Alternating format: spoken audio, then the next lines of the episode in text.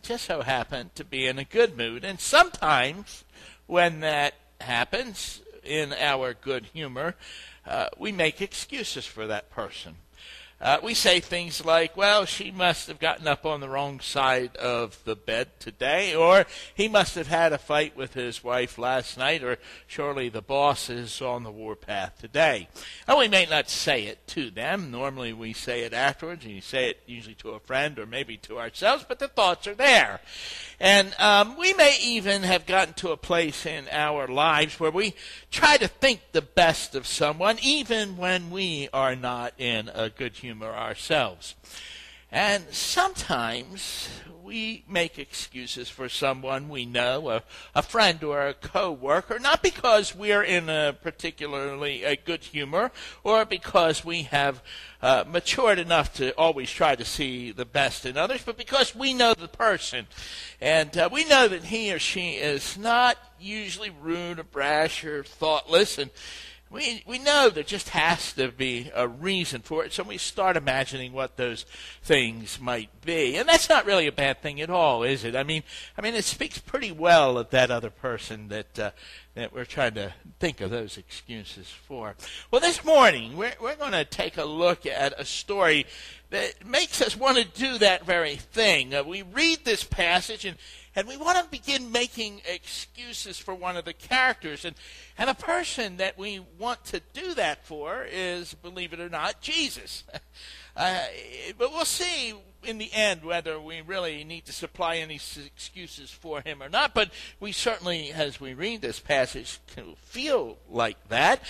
And I really do think that once we understand what's going on in the passage, that no excuse is really necessary. But at first glimpse, it sure looks like there might need to be some such excuse. So I want you to join me this morning, if you would please, in the Gospel of Mark, chapter 7, where we're going to be looking at verses 24 through thir- uh, 30. Uh, Mark 7, 24 through 30, and uh, looks like we've got it on the screen on either side of me. So as we turn to our passage this morning, we find Jesus is seeking to get away from the crowds, and he's really even outside the nation of Israel altogether. But, but even there, outside of Israel, people come to him. In verses 24, we read, Jesus left that place and he went to the vicinity of Tyre. That's a Gentile territory. And he entered a house and didn't want anyone to know it, and yet he could not keep his presence a secret. So we, we know, as we've made our way and we've studied the scripture and read God's word, we know that Jesus uh, often sought time alone with his disciples. And, and sometimes he did that because he wanted that time for the disciples to be refreshed. And sometimes he looked for that time so that he could instruct them without distractions. And, and if you were to read uh, those various accounts where he did these things when he, when he looked to get alone, you might think that he wasn't very successful at it, since just as here, uh, people always seemed to find him wherever he was. And yet the truth of the matter is, is in every one of those cases, there was time alone with the disciples. There was the time that they traveled to that place, whether they went on foot, which they did often, or whether they went by boat, which they often also did. Uh, and, and then once they arrived at this other place, at their destination, the, the, the pace wasn't quite as hectic as it has had been. And so he was able to accomplish what he wanted uh, when he got there. And as always, those apparent interruptions that, that seemed to just plague him really were just part of his plan and purpose for going where he went anyway.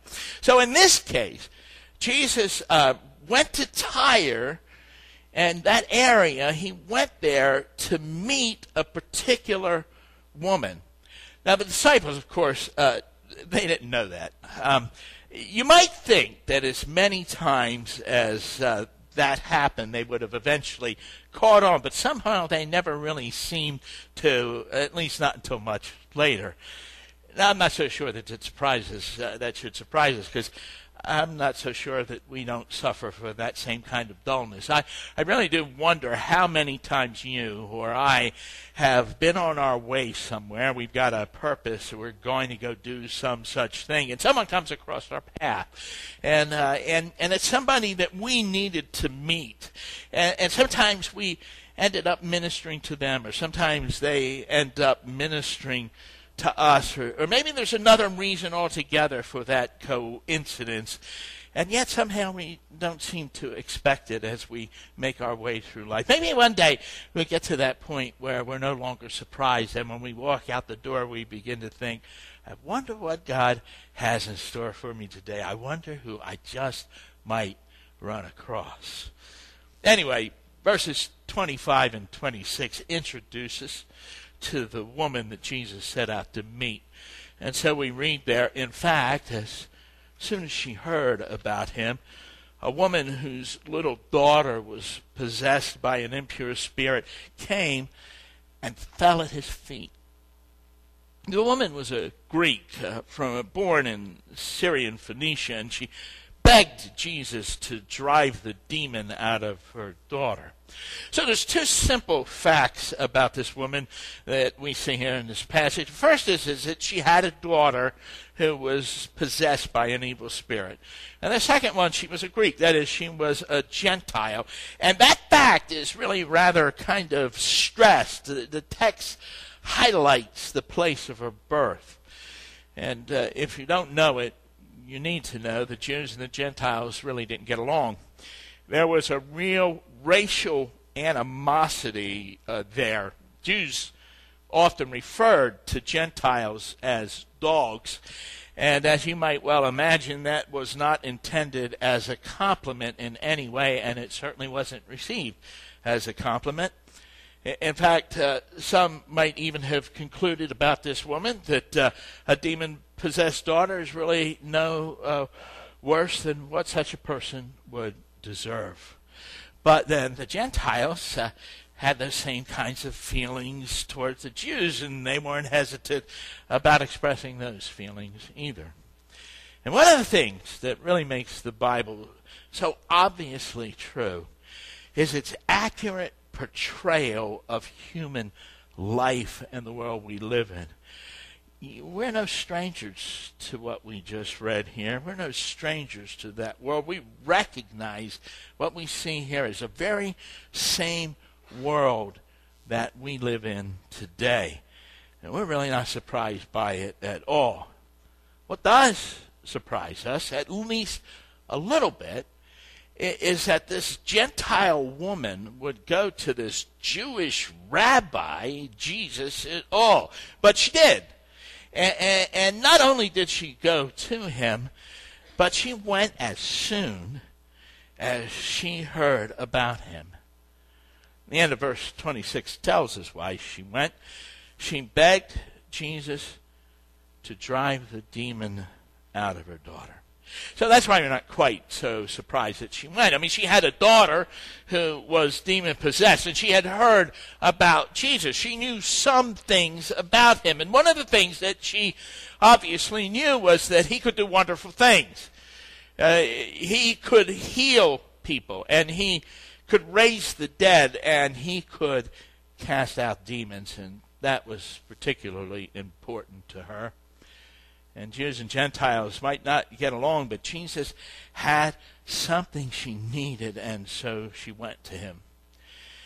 Now, we, we might be a little surprised that this woman, woman went to Jesus, but we really can understand it. We, we can see why she did. What really surprises us is what we, what we find hard to understand is what Jesus does next in verse 27. First, let the children eat all they want, he told her, for it's not right to take the children's bread and toss it to the dogs. And it's that last part that really disturbs us. Jesus refers to the Gentiles as dogs. And we might be able to understand him wanting to do good to his own people first, but we're, we're, we're left just about speechless when we read that second part. It doesn't seem like that Jesus, we know, and we, we want to somehow make excuses for what he just said. I have to tell you that I've read a lot of different commentaries in my time as a pastor, and some even before I was a pastor. I've read a lot about this passage, and, and, and many of the commentaries they they try to soften what Jesus says here uh, by drawing a distinction between wild scavenger dogs, which roamed in the areas of Jesus' day, and family pets. And, and the word that Jesus used really kind of seemed to make me refer to the latter. Somehow, though, I, I just don't think that really matters much. I mean, in the end, he still refers to them as dogs. I think it was just as disconcerting to that woman when she heard those words as to you and I when we read them. And while the Gentiles were referred to as children by Jesus, uh, the Jews, uh, the, the, the, I mean, the Jews were referred to as children. The Gentiles were referred to as dogs, and and all of that racial divide that existed at that time of uh, that day was on display in that distinction. Family pets, notwithstanding. Now, there's another other piece of information that you ought to know, and Mark doesn't tell us uh, about it, but Matthew does. And it kind of becomes more important as we make our way through this. And, and what we learn from Matthew is that when this woman first came to Jesus, he simply ignored her for a long time. Uh, she was pleading with him to do this thing for her, and he just ignored her. He, he paid no attention at all to her. In fact, that constant pleading on the part of this woman to Jesus was so annoying that the disciples finally asked Jesus to send her away. And that's when he turns to her and says what we just read here in Mark. Now, I, I want to come back and, and I want to talk some more about this, um, but, but there's a few more surprises waiting for us here, and I want to look at those first. Um, uh, we've read this passage, really. I think those of us who make it a habit to, to read our Bible every day, we've read this passage so many times it's become familiar to us, and, and, and we really don't feel that sense of, of surprise anymore, although we feel the discomfort in this passage. But if we try, I think we can still kind of recall some of that uh, feeling of surprise. And, and maybe the next surprise comes from this Gentile woman. She's gone to Jesus, and he greets her with this really offensive statement after first ignoring her. And then we see how she responds in verse 28. Lord, she replied, even the dogs under the table eat the children's crumbs. I don't know about you, but I, I read that and I love it.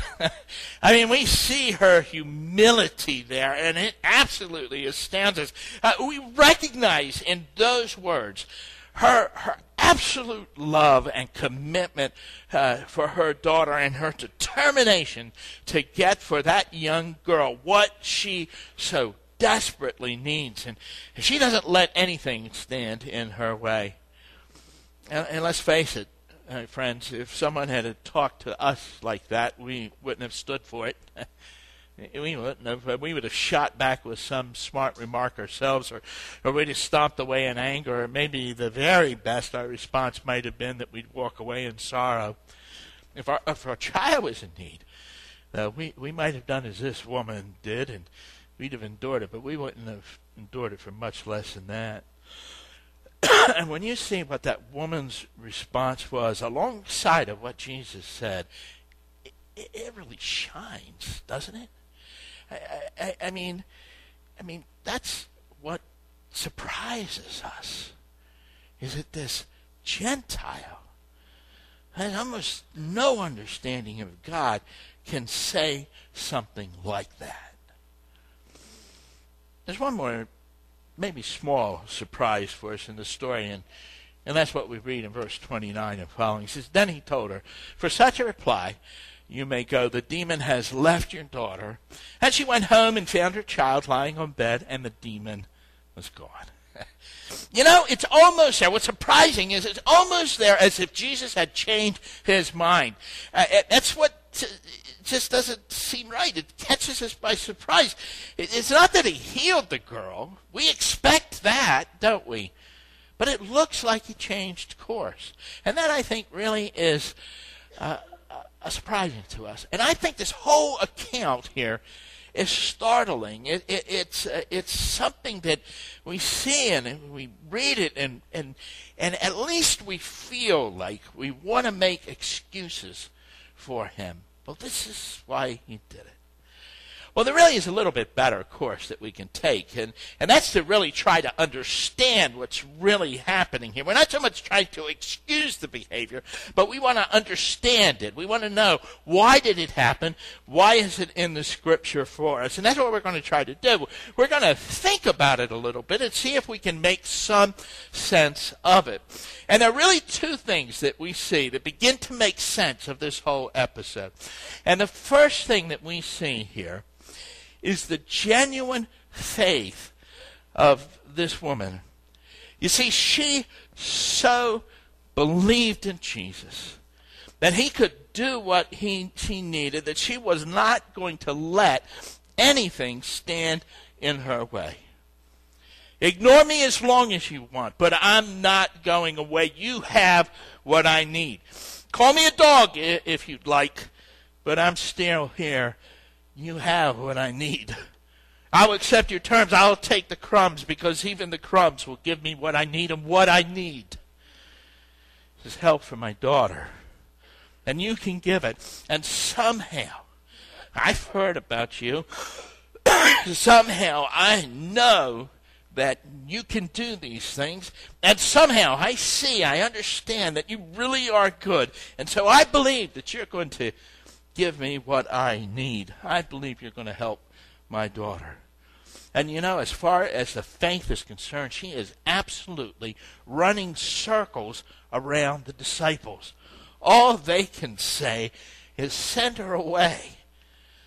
Why not ask Jesus to do what she wanted? Why didn't they take her side? Why didn't they come to their aid? Instead, they simply are embarrassed by the whole affair and one are sent away.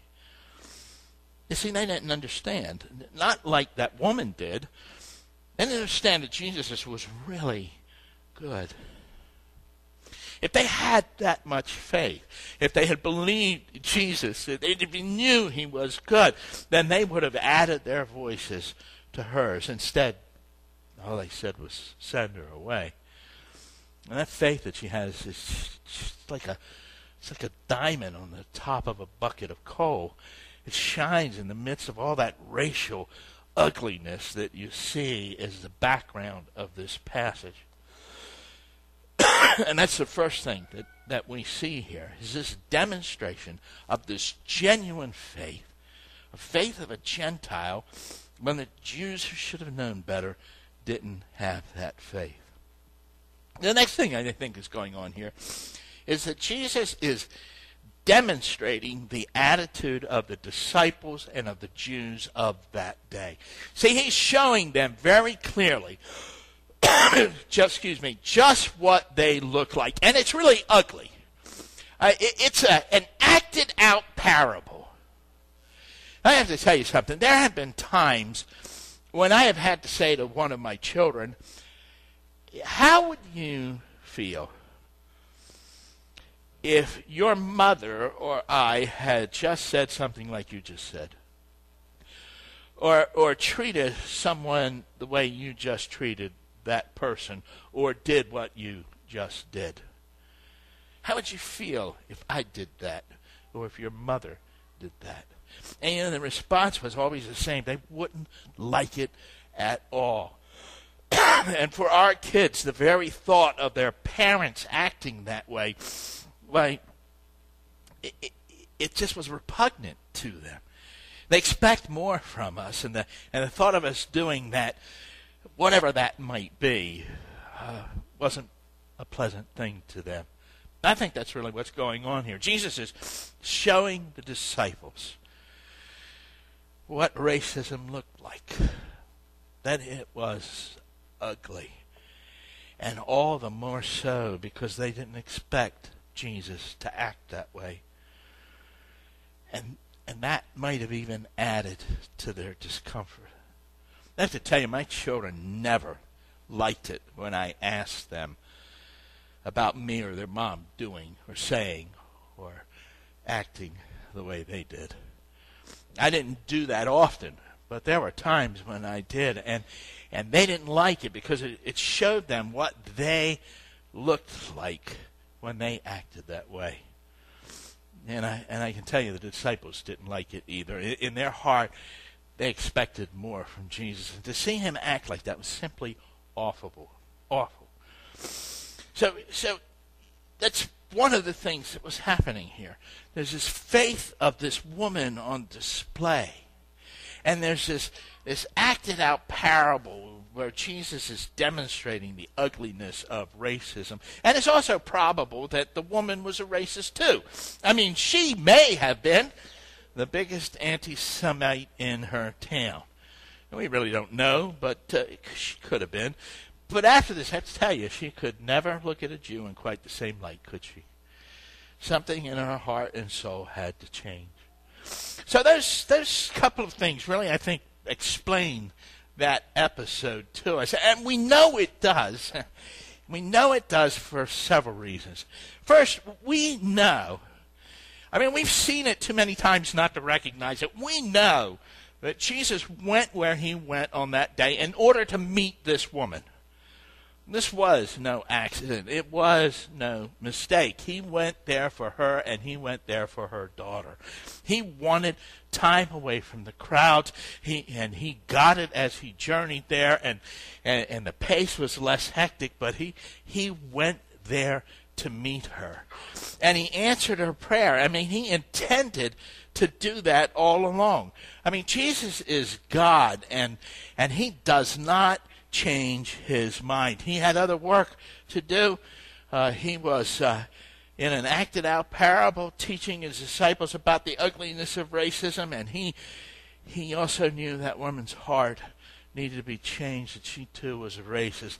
But he knew all along that he was going to answer that woman's prayer. We also know Jesus wasn't a racist because he had helped other Gentiles before. And when he left here, he went to the Decapolis. That was 10 Gentile cities that were together, and he spent time there caring for them and ministering to them. And finally, we know. I mean, we know Jesus. We know that he's not like that. We read this and we begin to, to try to understand what's going on because we know that's not the way he is. The truth of the matter is, is that we who know Jesus, we really know him. We know him better than we know any other person in this world, better than we know a member of our own family. Now, the truth is, my friends, that if Christ didn't reveal himself to us, we couldn't know him. But he does. And what he shows us is real. It's not clouded by sin, and there's no facade, there's no fake, there's no mask, there's no pretend. We know who He is. Everyone else we know, to some extent, is hidden to us because of those things, but not Jesus. He simply is who He is. We really do know Him, and we really do know better. We, we, we know that there was a reason for His action there's at least one more thing that this passage teaches us, and it really kind of goes beyond the, the strangeness of the passage itself. See, it tells us something about prayer. It teaches us the plain, persistent prayer of this mother got results. In humility, she went to God. She laid her request plain and unadorned before him, and she persisted. He ignored her. He put her uh, uh, out, and yet she persisted, and God gave her what she wanted. She persisted over and over again. By precept and example, we are shown, we are taught that we need to persist in prayer. Now, I'm not always sure really why we do that. I mean, God could certainly give us anything we ask for the first time we ask, and sometimes He does that, and sometimes He even gives it to us before we ask. But so often He wants us to keep on praying, and I think somehow it strengthens our faith and maybe somehow it makes the answer sweeter when it comes and and maybe it, it, reminds us of our need and who supplies that need. It humbles us, and we, we need that humbling. And there's something beautiful and amazing and, and inspiring and persistent prayer, even when it seems to go unanswered, but oh, especially, especially when it's finally answered. I've given that example of the pastor of my home church and his church after 25 years.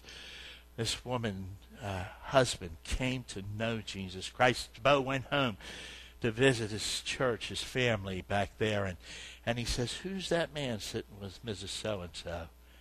That's her husband. She's been praying for him for 25 years he finally gave his heart to Christ. I think, I think those things, when they come, are absolutely inspiring. And, and there's just something amazing about it. And I think when we persist in prayer, we honor God and we obey Him. And, and He's probably doing things in our own hearts and souls that we need to, do, to have done. And yet, whether we understand it or not, or even if we think we see some reasons for it or not, God honors persistent prayer. It doesn't mean you get what you ask for. It does mean you'll get an answer. And somehow the fact that God gives you an answer makes a difference even when the answer is no. And her prayer was plain. I mean, I mean, she she simply stated her need. She wasn't wordy. She wasn't eloquent. She didn't try to reason with him, though that's not wrong in itself. You know, some of the greatest saints in the Bible reasoned with God, but it's really not our reason that prevails. At some point, we just simply stop and we revert simply back to asking. She didn't make excuses for God. We, we you know, we do that. You know how often we do that when we pray before God even has a chance to say no. We're explaining to Him why He's not going to give us what we're asking for. Yes, the truth is, He may not say yes to us. Accepting that is part of our faith. But even Jesus left the choice up to the Father. He told Him what He wanted, and then He said, Your will be done. I think that's straight straightforward kind of prayer is more pleasing to God, is more faithful, is more trusting, and therefore more effective than our tentative, weak, cold, passionless, theologically correct mutterings. Bible says, after all, pour out your hearts to God, not display your theological astuteness. I don't mean you ought to try to manufacture emotions. Just say what's in your heart. Now, there are times when you, you, you do. You have to express that caution. We don't want to give anyone any kind of a false hope. Uh, we have to explain that sometimes God may say no. We may even have to remind ourselves of that. But when we finally get around to praying, let's be honest and tell God what we really want. I think that's awfully freeing. I, I say it all the time. I, I, I don't know if it, if it gets across, but knowing He's going to answer according to His wisdom and love just absolutely sets my heart free. I know I can pray about what's in my heart and trust God with the answer. See, that's what this woman did. She was persistent and she was plain. Lord, give me what I need. Give me what my daughter needs. Heal her. And somehow I, I, I believe that if Jesus had said no to her, her heart might have broke but she'd made a commitment in her heart to God. I think she would have left there and she would have continued walking in faith. I have to tell you, I think she stands as an example today, just as she has done down through the years of what real prayer looks like. It's, it's plain and it's persistent. She, she, she's been honored for that. She was honored for that because her stories included in the scriptures. And different people have talked about her story and have so honored her down through the years. And that's why we're talking about her today, to honor her. And the reason we're doing that is because it is Mother's Day. And, oh, so much of what happened here in this story happened because there was a, a mother who loved her child. and that made a difference in the way she acted. So, you all know, don't you? Every Mother's Day, I do the, the same thing. I give you a chance to honor your mother's grandmother, wife, whatever it might be. Chance for you to publicly honor them. You know, Proverbs 31 says, let the thing she's done bring a reward at the city gate. This is as close to a city gate as we get in our culture. So I, I'm going to give you an opportunity. I'm going to bring a microphone to you. Those of you who, who are wanting to do that and share a thought about their mom, and uh, I'm going to allow you to do it. I'm going to start if I could. Uh, I, I, usually do participate. I don't usually start, but today I, I really want to do that. Um, my mom's been gone uh, five years now. Uh, she died um, as com- from complications of Alzheimer's disease, which she had for uh, the preceding 10 years.